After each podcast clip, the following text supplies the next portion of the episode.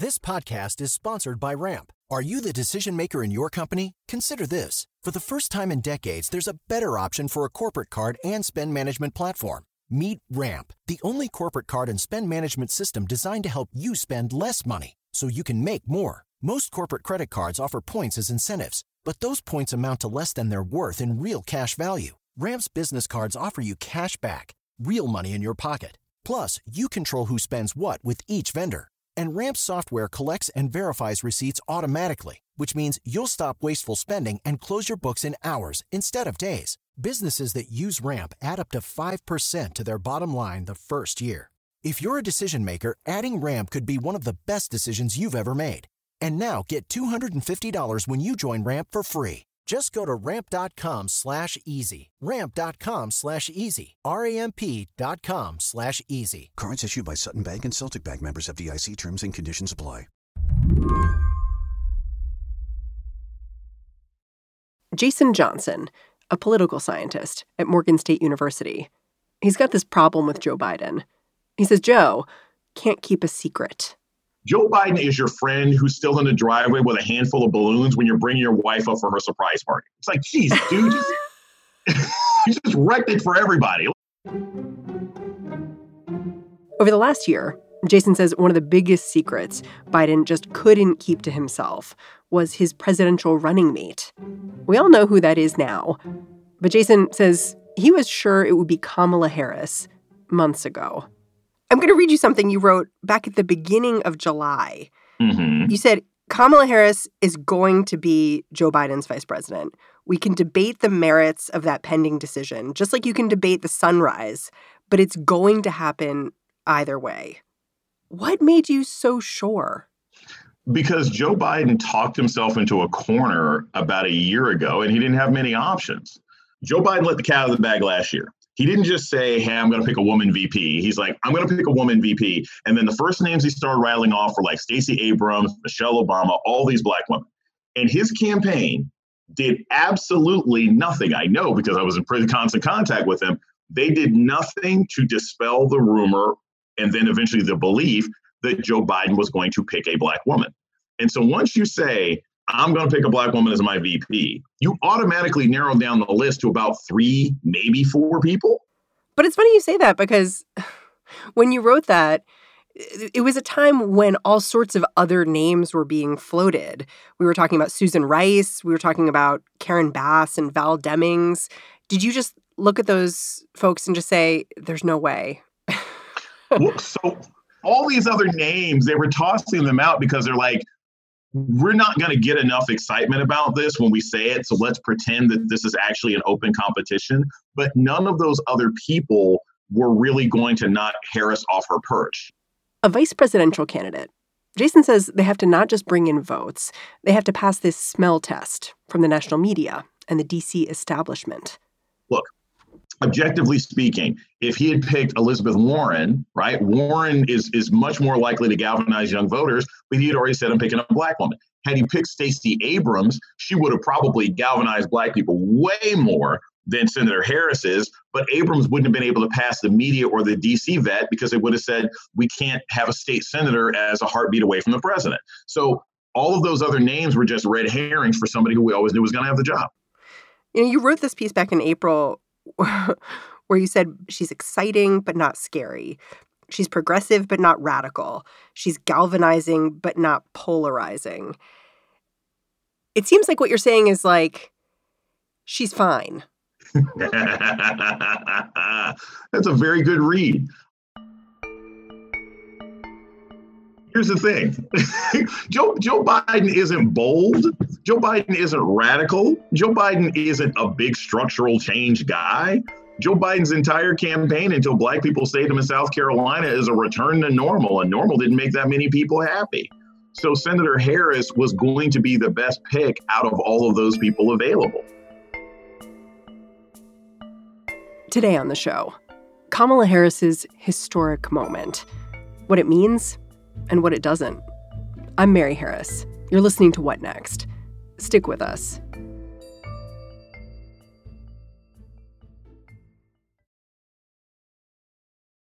This episode is brought to you by Discover.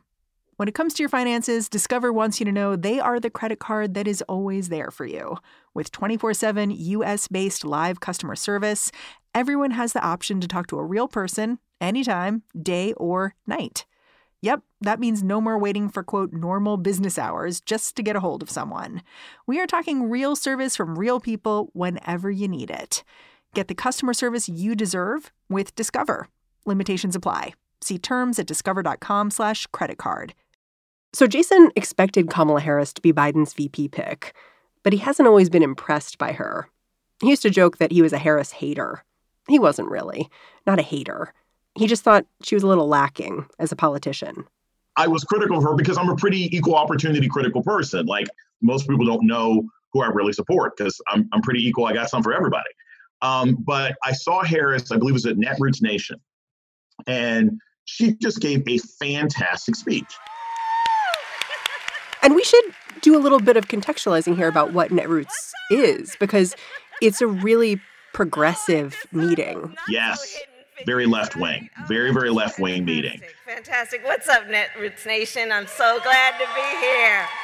So this was in August of 2018, one year after the Unite the Right rally in Charlottesville. And she gave a fantastic speech. And what she talked about, which I thought was amazing, is she talked about white supremacy and white nationalism as a national security issue. And no one had talked about that before. And they're still trying to divide us and conquer. The Russians know racism and other forms of hate have always been America's Achilles heel. And we need to deal with that weakness. And I, I love the fact that she was staking out a, a different space for herself other than being, you know, I'm Obama 2.0 from California. I like that she had a policy area and a policy take that most people weren't brave enough to address when everybody was still tiptoeing around these issues. So that changed what I saw as Senator Harris's potential. Now, as somebody who has seen her speak a lot of times, I mean, she doesn't set the room on fire, um, but that's not necessary in a campaign year where we're not going to have huge rallies, where we're not going to have 20 or 30,000 people. But what I can say directly is that she is a fantastic one on one retail politician. She is amazing. And I met her a couple of times. One particular time I met her in a green room. And I'm going to be candid about this. Like, you know, some of her staff were not happy with me. they didn't want to talk to me. They'd read when you said hater. Uh, yeah, I mean, you know, they were saying like, ah, but she walked right up to me, and she was so, it's so. Look, I meet politicians all the time incredibly friendly, incredibly engaging. And she's like, Yeah, I read your stuff. And she's like, You know, we should talk. Well, I mean, I, there aren't many politicians who can take criticism sincerely and not bully journalists or analysts or reporters in order to get that person's favor. And I was impressed by her sincerity. I was impressed by our interaction and, and just the short conversation that we had. And so I was like, okay. Hmm. I mean, there's been a lot of time between that moment in 2018 when you sort of saw this Kamala Harris emerge that you hadn't seen before, and now, like a whole presidential primary. I'm wondering if that changed your perspective at all? Like, did she deliver on that promise you saw? Her campaign didn't.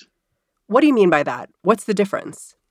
So, the person who I saw at Netroots was exciting and dynamic and had eked out a policy space for herself that I hadn't seen from anybody else. The campaign that she ran, I think, unfortunately, didn't properly address the legitimate concerns and criticisms about her criminal justice record. Look, some of the attacks on Senator Harris are bad faith attacks, right? A lot of the criticisms of her, I don't think are fair. I, I think also, let's be perfectly honest, this is an African American woman who was Attorney General of California. There was no way in heck she was going to be able to run as a radical progressive. She was never going to get elected that way. So you have to look at what she did within the structure, what she was doing. I don't think her campaign made that case well. Yeah. I don't think her campaign addressed these issues. I don't think her campaign had enough African American validators already in the holster when she ran. And then she was scrambling to get them after the campaign started. And I think that was a mistake. You've really found interesting ways to articulate how Kamala Harris as a candidate brings out these different ideas in black voters about what they want and about who they want to vote for. I was really struck by the fact that last night you were on cable TV and you were just going through some texts you'd gotten from students because you teach at Morgan State. And their opinions were all over the map and surprising. Like what what have you been hearing from your students and how does it reflect how I don't want to say the black electorate, it, it sounds like a monolith, but how voters are looking at Kamala Harris. So it is it it runs the gamut.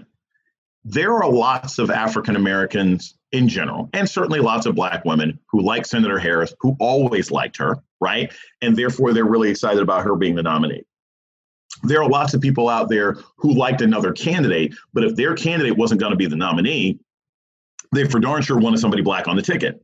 There are some people out there that didn't really like Senator Harris. They thought she was good. They didn't necessarily think that she would be a great VP, and they're unmoved by it. And then you've got some people who quite legitimately they're like, you know, okay, I guess. And and I can look, I can read you off another text. It's like, um, I got this from from a friend of mine in Chicago. With Harris, like, girl, I guess, you know, side eye emoji, right? I got this other one from this is this is a, a bank executive in Cleveland. She texted me and said, I think Harris is problematic, but okay, we need to get rid of Trump.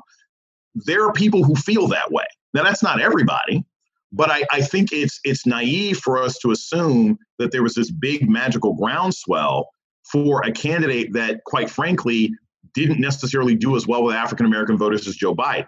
So you know, the thing about Harris is she appeals very strongly to a certain strand of the African American community. Who is that?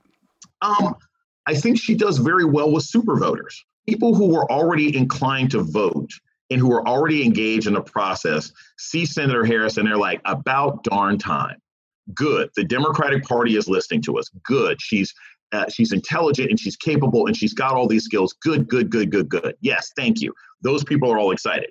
But for the people who aren't super engaged, and a lot of people that I know and the people who I talk to, they're not people who are regularly engaged. They're college educated professionals, but they don't eat, sleep, and breathe this stuff the way that I do. And most of them, they weren't Harris supporters during the primary. They weren't particularly moved by her one way or another. And those people need to be talked to. Those people need to be engaged because those people see this and they kind of give a big shoulder shrug emoji like I'm getting in my text. Yeah. I mean, it's this interesting difference between who's sort of pulling the levers of power and donating the most money and who's voting. and so there's a part of this, right? And this is. this is this is cynical this is cynical but this is realistic as somebody who's actually run campaigns and i'm a political scientist for example senator harris is announced as the vp yesterday huge fundraising day right awesome awesome awesome and you have uh, uh, the, you know, Alpha Kappa Alpha sorority telling people to uh, donate, you know, thousand nine hundred and eight dollars or the number that is the the anniversary of the creation of the sorority. So that's good and that's organic and that's cool, right? I mean, she's going to raise that money. It's going to be this initial boost. What I also know is that these sorts of things are planned in advance, right? They're planned in advance from a standpoint that the campaign has large numbers of bundled voters and donors across the country. It's like, okay, the moment we announce the VP, you're going to give cash because we need to make it look like the new VP pick is going to, you know, is going to galvanize the voters. So we, we got to be honest about how this is set up. Yeah, I'm so glad you brought up the sorority because I feel like it's a real part of the Kamala Harris story. Mm-hmm. But I'm not sure we discuss it like that a lot. Can you talk about it a little bit?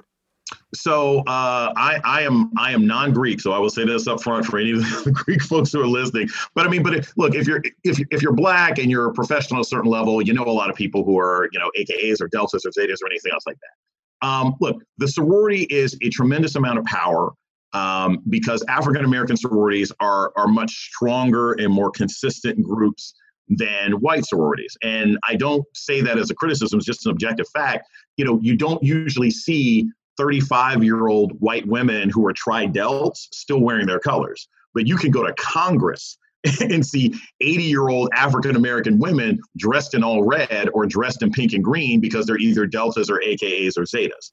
So these organizations are very, very strong, very good for raising money, very good for supporting people, and that will play a role. But just as I've said before, Senator Harris is a member of AKA. That's not every sorority, and that represents a certain kind of Black people. Uh, you know, HBCUs have tiers just like, you know, predominantly white institutions. There's a big difference in going to Howard or, or graduating from Spelman and Morehouse and graduating from Bowie State or Jackson State or TCU or FAMU. And so we can't just assume that because she's a graduate of Howard, which half my family went there, tons of people have gone, that doesn't magically mean that everybody in an HBCU is in favor of Senator Harris. If that was the case, she would have stayed in the race longer. So we we we ha- we can't generalize. We give her credit for the great things she's done and who she's going to galvanize, but we can't assume that that's all black people because that will be a mistake that leads to people, leads to Biden and her losing this fall. Hmm.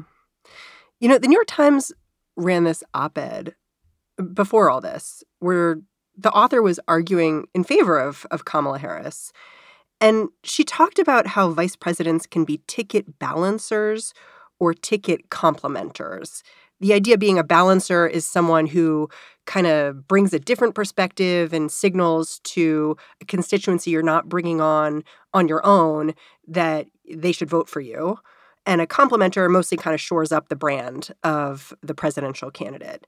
And the author made the case that Kamala Harris is a ticket balancer.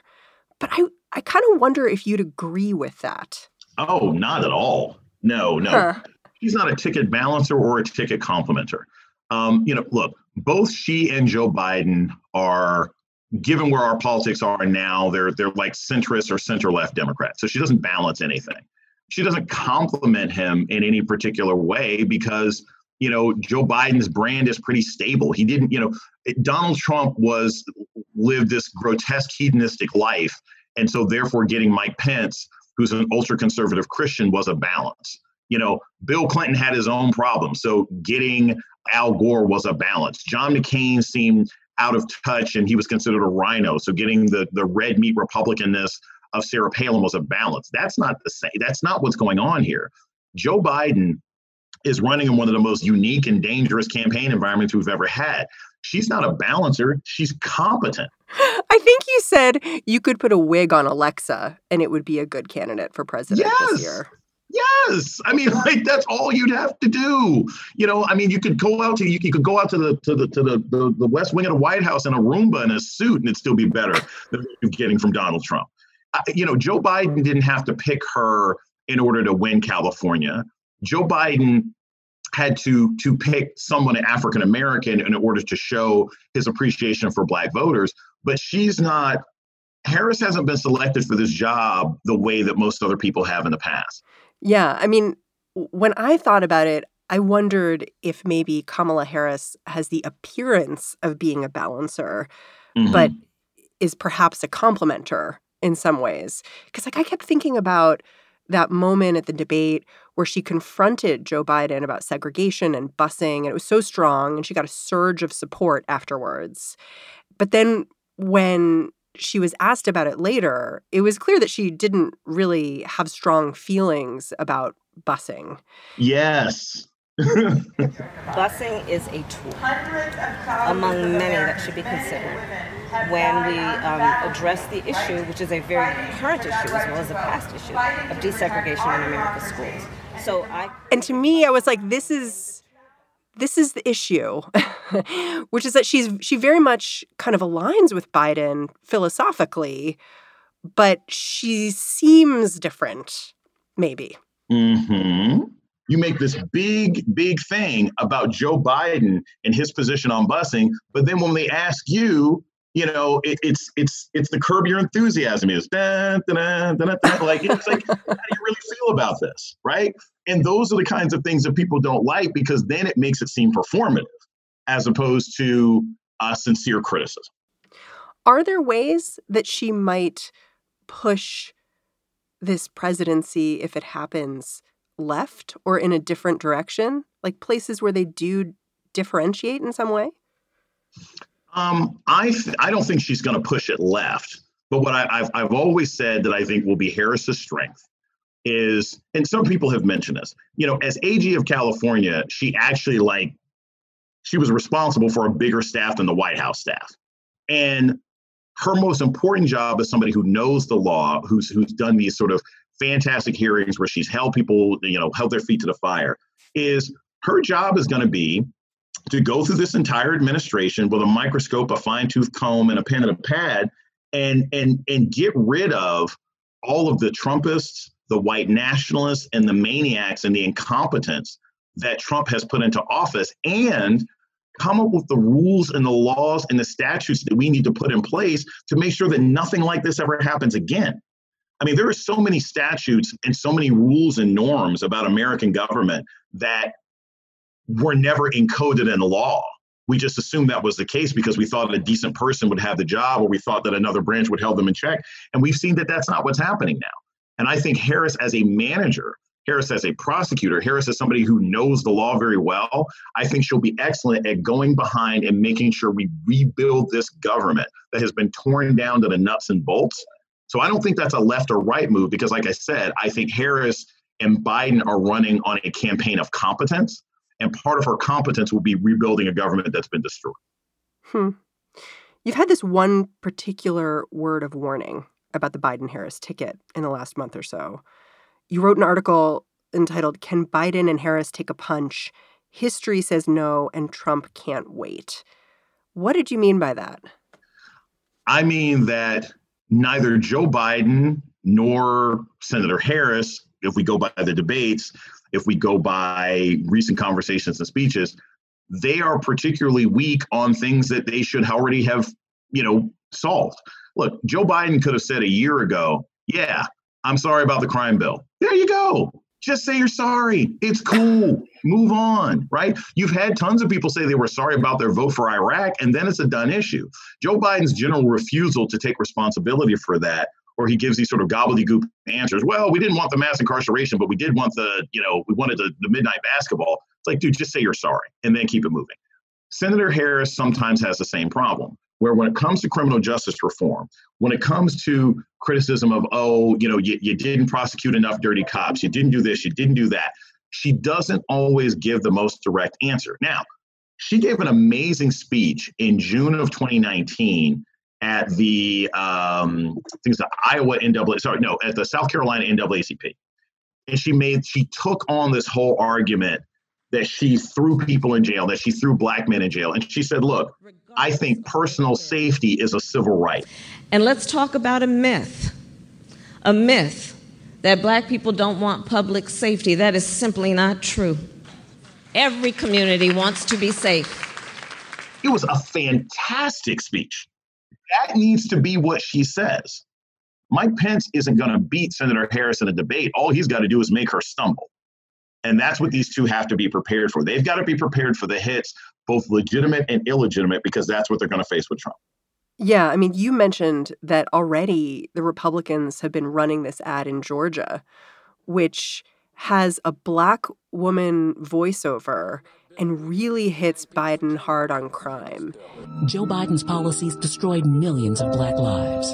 Joe Biden may not remember, but we do. It's just strictly an anti Biden ad. That's all it's saying. And it's sort of fascinating to me. In some ways, it seems to be like stealing the ideas of election interference last time around to create questions in people's head and try to just, you know, cut the other candidate off at the knees wherever you can. Yes.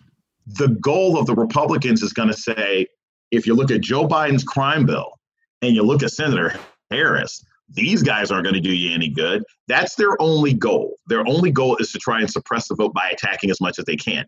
And what Harris has to do, in particular, because Joe is Joe, what Harris is going to have to do is go out and make those arguments about competence and difference. What Harris is going to have to do is go out and tell the 27 year old who lost her job as an assistant manager at Verizon because of you know COVID shutdown. She's going to go to that woman and say, you know what?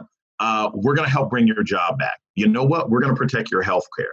She's got to go to the school teacher who's like, look, I can't go to school because I care for my mom. And she's going to say, look, with our new administration, we're going to take care of you. Their competence argument, that's going to be her difference maker. And that's how she can galvanize the black vote by saying, these are practical things I'm going to do in your life. Because that symbolic nonsense that I'm going to stand on your shoulders, that's good if you're already up there. But if you're in the muck, standing on her shoulders in a symbolic way is not going to change your life or pay your bills. Hmm. Knowing what you know about the senator as a candidate, what are her challenges in doing that? In reaching out to the young voters and black voters and people who are struggling right now? Because she really did not win the black vote as a primary candidate. Her challenge is that lots of people that I know um, and some of this we speak anecdotally, they've never found her to be particularly authentic. They don't find her believable and connectable in the way that they do, say, a Michelle Obama or a Maxine Waters or even a Val Demings, right? And so when we have these conversations about uh, in the Black community about being seen, do I feel seen? Do I feel validated? You know, Senator Harris has a background and a lifestyle. It's a lot like Barack Obama it's a lot like Barack Obama. It's not the story of most black people in this country. Most black people in America aren't biracial who were raised in Kansas and Hawaii. And Barack Obama had to do a lot of work, as I exactly. recall. He had to do a lot of work, but you know who did the most work? Michelle Obama. She hmm. did the work. She was his ultimate validator. In South Carolina, when people were like, I don't know if I trust this this guy with the funny name and everything else like that, but it was his black wife who went to Princeton from the south side of Chicago who went down there and said, Hey, church moms, he's good. He's a good husband and a wonderful father, and he takes care of my daughters. And by the way, he listens to Jay Z, right? Senator Harris doesn't have that. Doug Emhoff is a great guy. That's her husband. Everything about Doug Emhoff that you ever see on TV, he seems like the nicest, nicest cul-de-sac neighbor you could ever have, right? But but but Doug Emhoff is not the person that you're going to send to uh, to, to to Central Georgia to talk to a bunch of working class black people. That's not where you're going to send Doug Emhoff. So her challenge is going to be, as it was during the primary, finding validators who are local who can say, look, this is going to be a black woman in the White House who feels your pain, who understands your needs and is going to prioritize the things that you want prioritized. That will always be her challenge. It will also be her challenge to make young people care because most young people that I speak to, they lived through eight years of Barack Obama and it made them feel good and then it got followed by Trump. So they want something big because they have this sense of disappointment of like, man, we thought things were changing and we're not just going to be satisfied with the same old, same old, because that didn't prevent us from Trump and that didn't prevent us from COVID. So that's that's going to be her challenge. But I think she can do it because, like I said, on one-on-one small settings, Senator Harris is really fantastic. So get her on like a bunch of Zoom calls where she's just like face to face with you. Face to face Zoom calls with 50 or 60 people at a time, of which you can line up all day now. You don't have to get on a plane. Um, I think she's magnificent, and I think that's that's going to have to be the way she goes about doing it. Dr. Jason Johnson, thank you so much for joining me. Thank you. Had a fantastic time. Jason Johnson is a politics and journalism professor at Morgan State. He's also a political contributor at MSNBC and The Grio. And that's the show. What Next is produced by Mary Wilson, Jason DeLeon, and Danielle Hewitt. We're getting a little help this week from Daniel Avis. We always have the support of Alicia Montgomery and Allison Benedict. I'm Mary Harris. You can find me on Twitter. I'm at Mary's Desk. But meanwhile, I'll catch you back here on Monday.